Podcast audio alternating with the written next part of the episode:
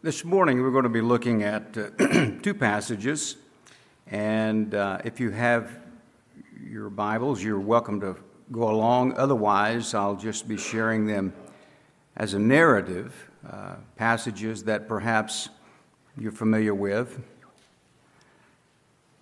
My title is What Have I Missed? Question. And it's a question that I think is very appropriate for each of us to ask ourselves uh, in relation to the, uh, the lesson that I'm going to embark on this morning. What have I missed? I'm going to tell you a little personal story here in a little bit that maybe will put this in perspective. I'm always very reticent, very hesitant to do that um, because I know that I'll become the, the butt of jokes. Um, but we all know what it's like that if we uh, missed an opportunity or we have a missed opportunity, uh, we, we have a missed chance of something. We know what it's like when we've missed an appointment because we've been distracted. Um, unfortunately, some have missed a flight because they were unaware of the time, or we missed the cutoff date to something because it just seemingly was unimportant uh, to us. My focus this morning is going to be on one word that we're going to read here in just a little bit that uh, our language doesn't quite capture it, so if you'll bear with me, I'm going to unfold it a little bit. But to put it in perspective, uh, the emphasis is, is, is not being fully awake in our, in, in, in, about things, appointments or opportunity, you know, not being fully aware of something. And when we are not fully aware of something, uh, we miss things. And so the question that we can ask ourselves is, well, what have I missed? Well, I can't answer what you've missed in your daily lives, and I'm certainly not going to, going to embark on that. But i I've asked myself that question what have I missed spiritually for not being fully aware of things? Uh, here's my story.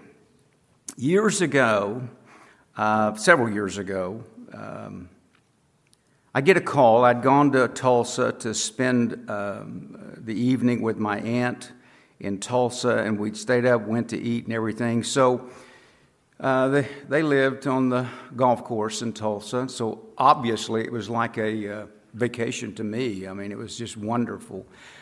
So we were up late. So about uh, 8:30 in the morning, I, I, I, get a, I get a text. Now, at 8.30 in the morning, after being up so late and everything, I was not real awake. So I kind of, without my glasses, read that text. And what the text was was from someone in the church that, that I thought said, Would it be okay if a grandparent on baby dedication comes and dedicates their, their grandbaby? I just had a one word answer absolutely question mark. Now, I may have shared this before, but it's going to capture this. Well, about 20 minutes later, I get a call from the office, wakes me up again. And the question was, What in the world did you tell this person? I said, Well, I, it'd be okay. Did you read your text? And I said, Well, yeah, I thought I did. Well, then I got my glasses. And when I read it, I thought it said, Would it be okay? And my answer was, Absolutely. But it was not that. It was, Would it be a problem if grandparents? And I just said, Absolutely! Exclamation point. From that day on, I, had a, I have a rule, and that's why you won't hear from me or you won't get a text before 9:30 in the morning. when we are not fully aware, we miss things. And so this morning I would like to read uh, a passage. There'll be two passages that I will refer to. One will be our, our, our main passage, but another one will be an illustration of the same thing. In Luke chapter 9, it says that after about eight days, and Jesus had been teaching, that he took Peter, John, and James and went up on the mountain to pray. And as he prayed, the appearance of his face was altered, and his robe became white and glistening. And behold, two men talked with him who were Moses and Elijah, who appeared in glory and spoke of his decease or his crucifixion which he was about to accomplish at Jerusalem. But Peter and those with him were heavy with sleep. Now, at this point, we see that, that those that were with Jesus, because they were asleep, they missed what had just happened. They missed a revelation, uh, an unusual uh, revealing of, of, of who Jesus Christ was, what he was about to accomplish. Uh, and, and so they missed that. But this is not the only time that this sort of thing happened.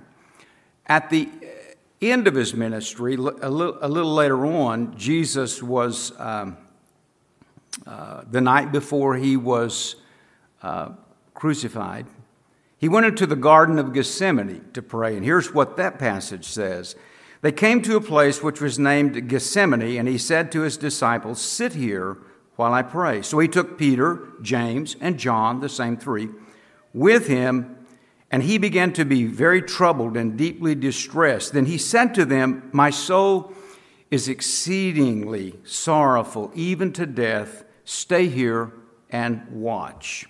He went a little further, he fell on the ground he prayed that if it were possible, the hour might pass from him. And he said, Abba, Father, or dear Father, all things are possible for you. Take this cup away from me. Nevertheless, not what I will, but what you will. Now, here's what we have in common in these two passages. Uh, the first thing is that those that were with Jesus Christ were asleep, they were not awake, and as such, they ended up missing some very striking things. In the first passage, of our text, we, we find that they, they missed the, the glory of Jesus Christ, not just a man, but the Son of God who left heaven and came down and lived.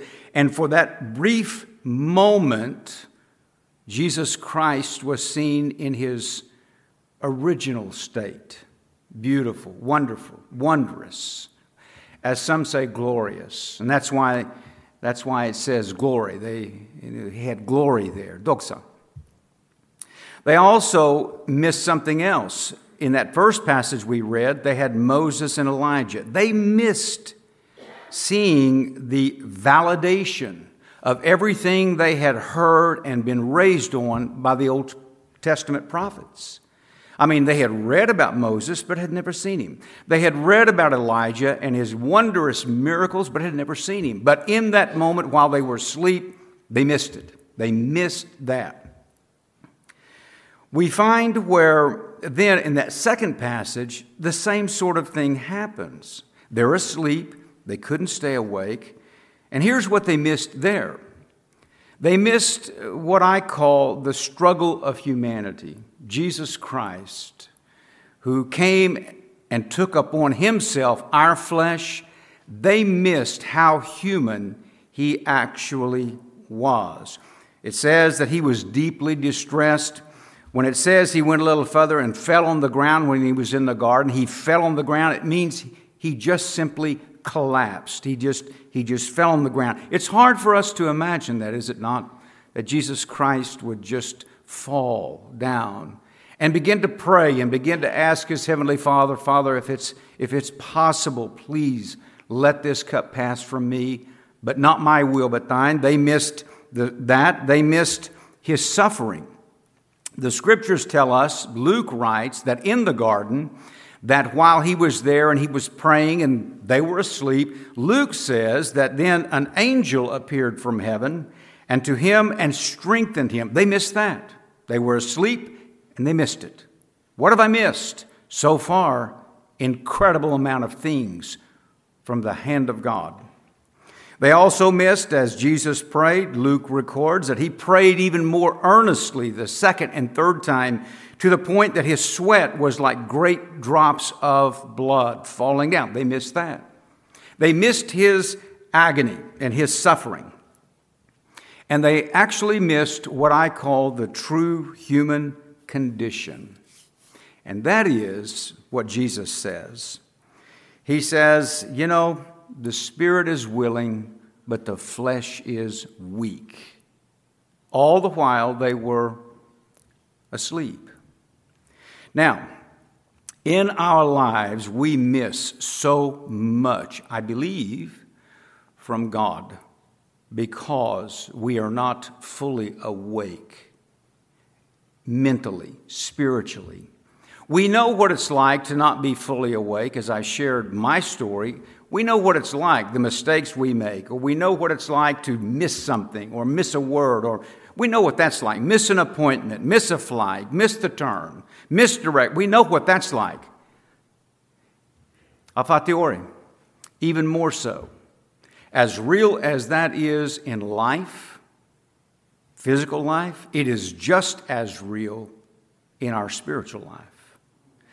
We encounter things spiritually that we have been given a legend, we have been given a um, oh, kind of a precursor to what things are in our spirit. As Jesus taught, just like we hunger after bread, physically, we hunger after uh, spiritual bread. Just like we thirst, as he told the woman at the well, for water from a well, we also thirst spiritually for water. We thirst. It's as real in our spirit as it is in our physical life. And as such, I can say this, I think, pretty much with confidence that if we miss things because we are not awake, we're not aware, or we are negligent or whatever in our everyday life, we certainly can also miss things spiritually that God would love for us to know and to see. You know, the interesting thing is that Jesus invited those three on two occasions. Why? He wanted them to be with him during these times. But yet, they were not awake. We miss so much. I think in our own lives we miss things because, um, oh, I kind of made a, a few mental notes about this. Uh, you know, sometimes I am so prejudiced, or we can be so prejudiced about something, uh, or, or, even self righteous, that, that we, we miss things that God wants us to see. Uh, we, we have our preconceived notions about this or that.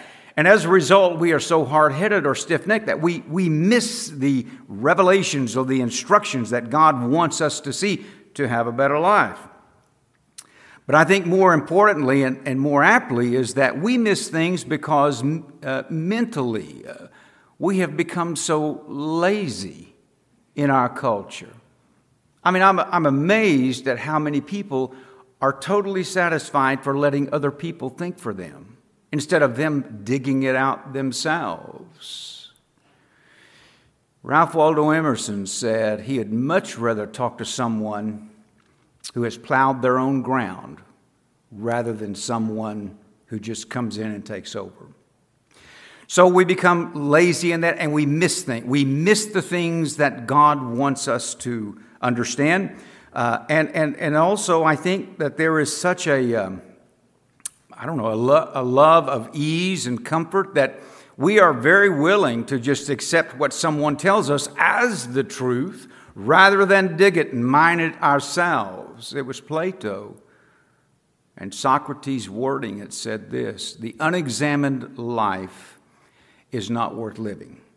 So, we can miss so many things in our life if we are not not awake. But then there was a very vivid sentence in, in our original text that I wanted to look at because it's one word that is different than most other words that we translate this way awake.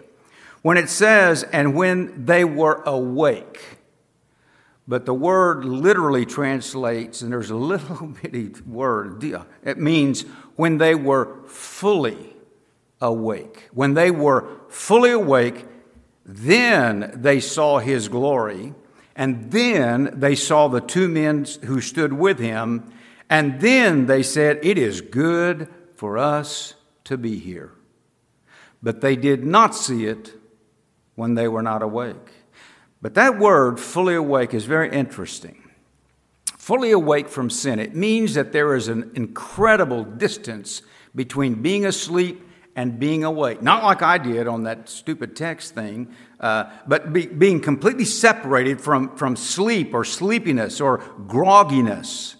Being fully awake means literally this our eyes are fastened on what we see, our ears are, are peaked to what we are hearing. We are captivated by what we see, and that's what happened to them. When they were fully awake, they were captivated. Their eyes locked on to Jesus Christ. They saw Moses and Elijah, and their conclusion was it's a good thing that we're here. What do we miss? What have I missed? I tell you, I think from what the scriptures teach, there's a lot of good things that we miss because we are enamored with everything else, perhaps.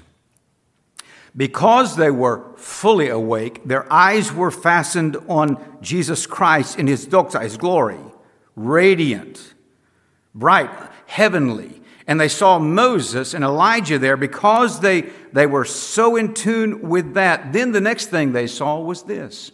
The scriptures say, a cloud came and overshadowed them. Well, what was that? Well, you know what? They had read and they had read in the first five books of the Old Testament, Moses is recording, of how God would come from the wilderness in a cloud and he would descend upon the Mount Sinai or the Holy Mount. They had read about it but had never seen or experienced it.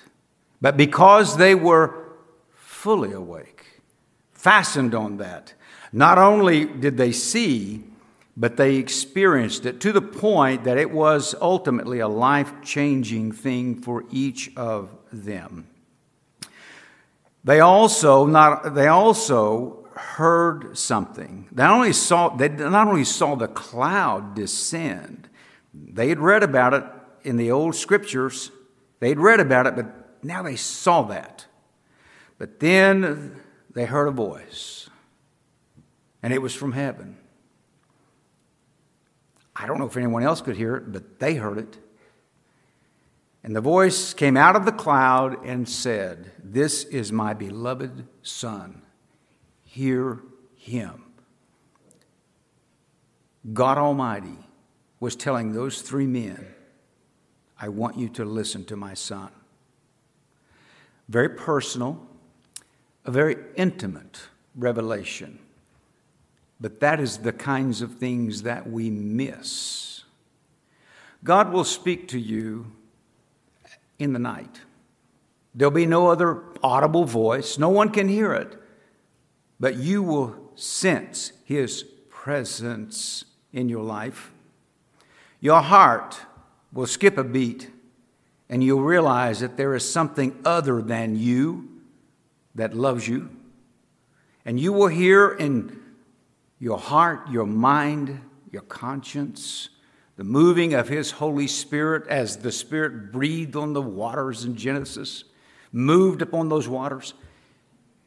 You'll sense that if you're fully awake to God and what He wants and wants to share with each of you. Which brings me then to an understanding of what we would call an epiphany. An epiphany, though we celebrate what an epiphany is uh, during a, it's a religious, kind of a sacred religious holiday or observation, but the true notion of epiphany is, is just what I say. It's the appearance or manifestation of a divine being. I've never seen God with my eyes, but with my mind's eye, I have.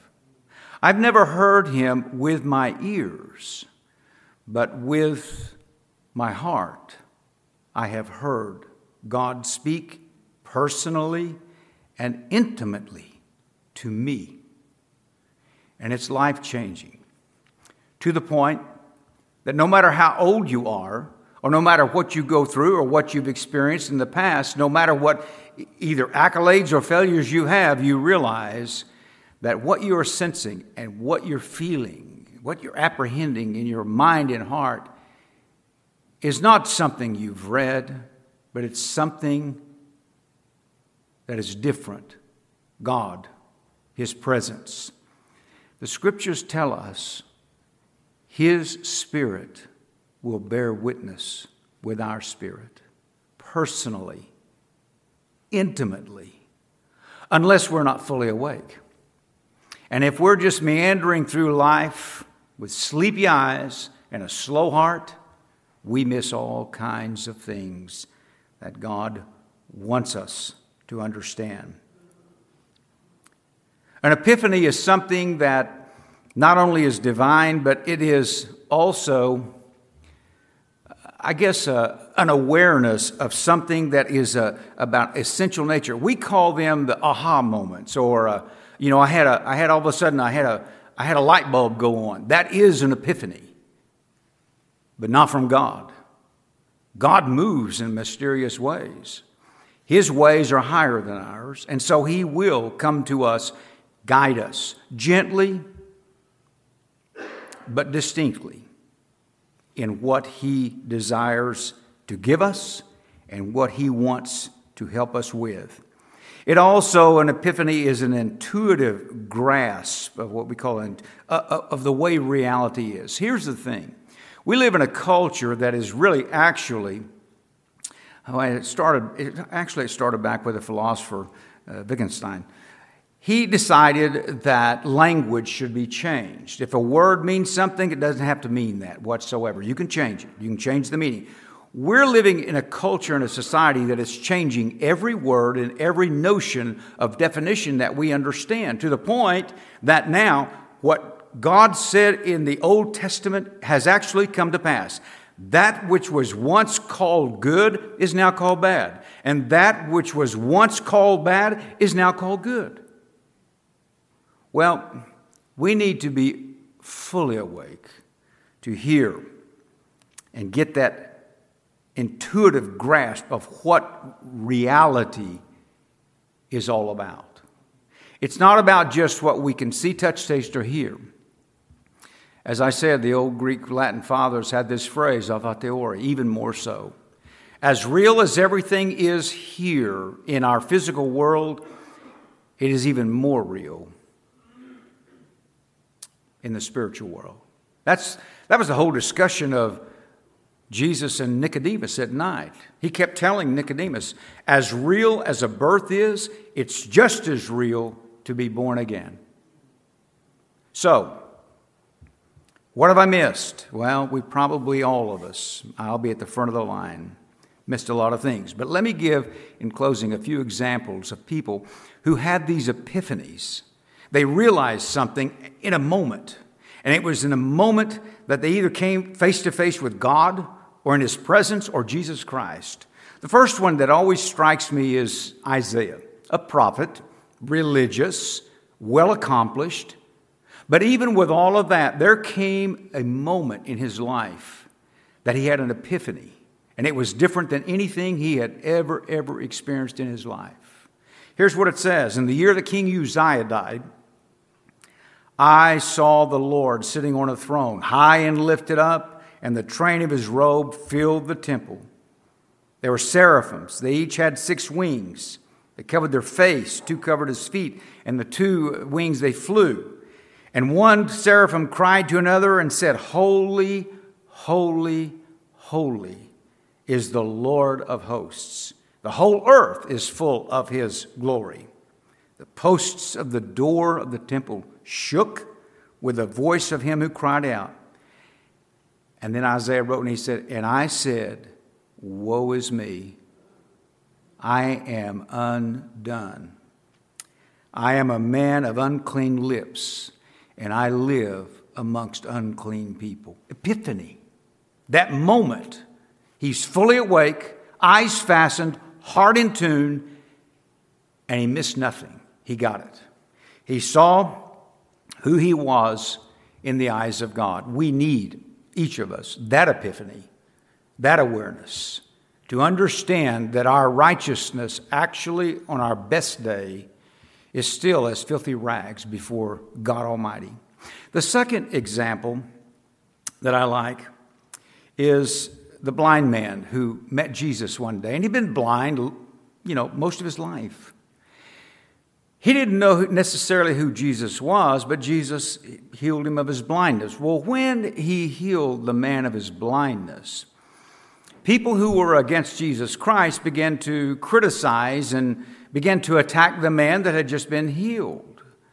And they kept asking him, Well, you know, who, who did this? And, you know, and, and, and the man tried to banter with them, and, he, and they then went to the man's parents and they said, Well, he's of age, ask him. They went back to the man and they kept just badgering him about what had happened. And then in a moment, and you can see it in the language, in a moment, it's kind of like he was done with bantering. I'm done. I, I'm done with it. Here's the fact I was blind, now I see. Boom. Epiphany. He, missed, he didn't miss that. The man that healed him, whoever he was, he knew this I was once blind, but now I see. The third example of an epiphany, striking one, one that you're very familiar with because I, I refer to it a lot. Jesus told a series of parables, and then he told this one parable. He said, A certain man had two sons. And he said, The youngest son came to the father one day and said, I want my inheritance. And so the father gave him all of his inheritance. Well, the parable goes on and says that the young man then went into a far country and spent every dollar of that inheritance on riotous, horse living. Just, just wasted it. But then it says that he found himself one day in a, in a pig pen eating the husks that he was feeding to the pigs. What did he miss? Well, he missed a lot of things until there was a moment. Again, an unusual phrase. It says, while he was in that pig pen and he realized no one cared for him, it says, when he came to himself. I love that phrase. And what that phrase literally means is he acknowledged himself to himself. Epiphany. He became aware, his heart did. The life that he had been living was a waste, but it was his heart that changed. When he came to himself, he said, How many of my father's hired servants have bread enough and to spare, and I perish with hunger? I will arise, I will go to my father, and I will say to him, Father, I have sinned against heaven and before you, and I'm not worthy to even be a servant. He had that moment where he became fully awake. His eyes fastened to his own flaws. His heart was attuned to his own failures. But from that one, he realized something else. Made his way back home. Don't we know that it was a long way back home? But he knew the way home. But the scriptures say that the father saw his son coming back a long way off. He ran out, met his son, embraced him, kissed him, and said, My son who was dead is now alive. That prodigal son also realized not only who he was and how he had lived, but who his father was and how much he loved him. So, these moments that we have, we all, I think, are victims, casualties, whatever, however you'd like to say it, of the kinds of lives that we live, but understand that if we're not careful, we are never fully awake to God wanting to move upon our hearts. And that's why this morning I'll close with this verse that Paul wrote to the church at Rome. Knowing now is the time, it's high time to awake out of sleep, for now our salvation is nearer to us than when we first believed. Don't miss things. Let God speak to your heart. It will become the truth that you live by. Let's pray. Father, we thank you this morning for your words that enrich us. And especially, Lord, we're thankful for your words of truth that allow us to see and understand the nature of things, the nature of our own lives, our own selves. But Lord, also your word guides us in how to find you. I pray today, Lord, that we, each of us in our own lives, would, would seek and aspire to become fully awake to your presence in our lives. May we not be oblivious or negligent. May we not be so busy that we don't have time, Lord, but may we stop and, as you've said so aptly, be still and know that I am God. May we each do that, Lord. And we know that you will give us those sightings, those presents, those words that we need to hear in our time of need, whatever they may be. And we'll give you thanks in our Lord's name. Amen. Let's stand this morning as we come to a close. And I encourage everyone to, you know, I'm not prescribing or preaching at you. I'm, like I said, I'm at the front of the class, front of the line. We each need to be fully aware of God and His desire to be present in our lives. Let us all each awake out of our sleep and aspire to Him as we sing. Page 374. All right, as we sing one verse, if you'd like to come and pray, please do. Pray where you are. It doesn't matter. Doesn't matter.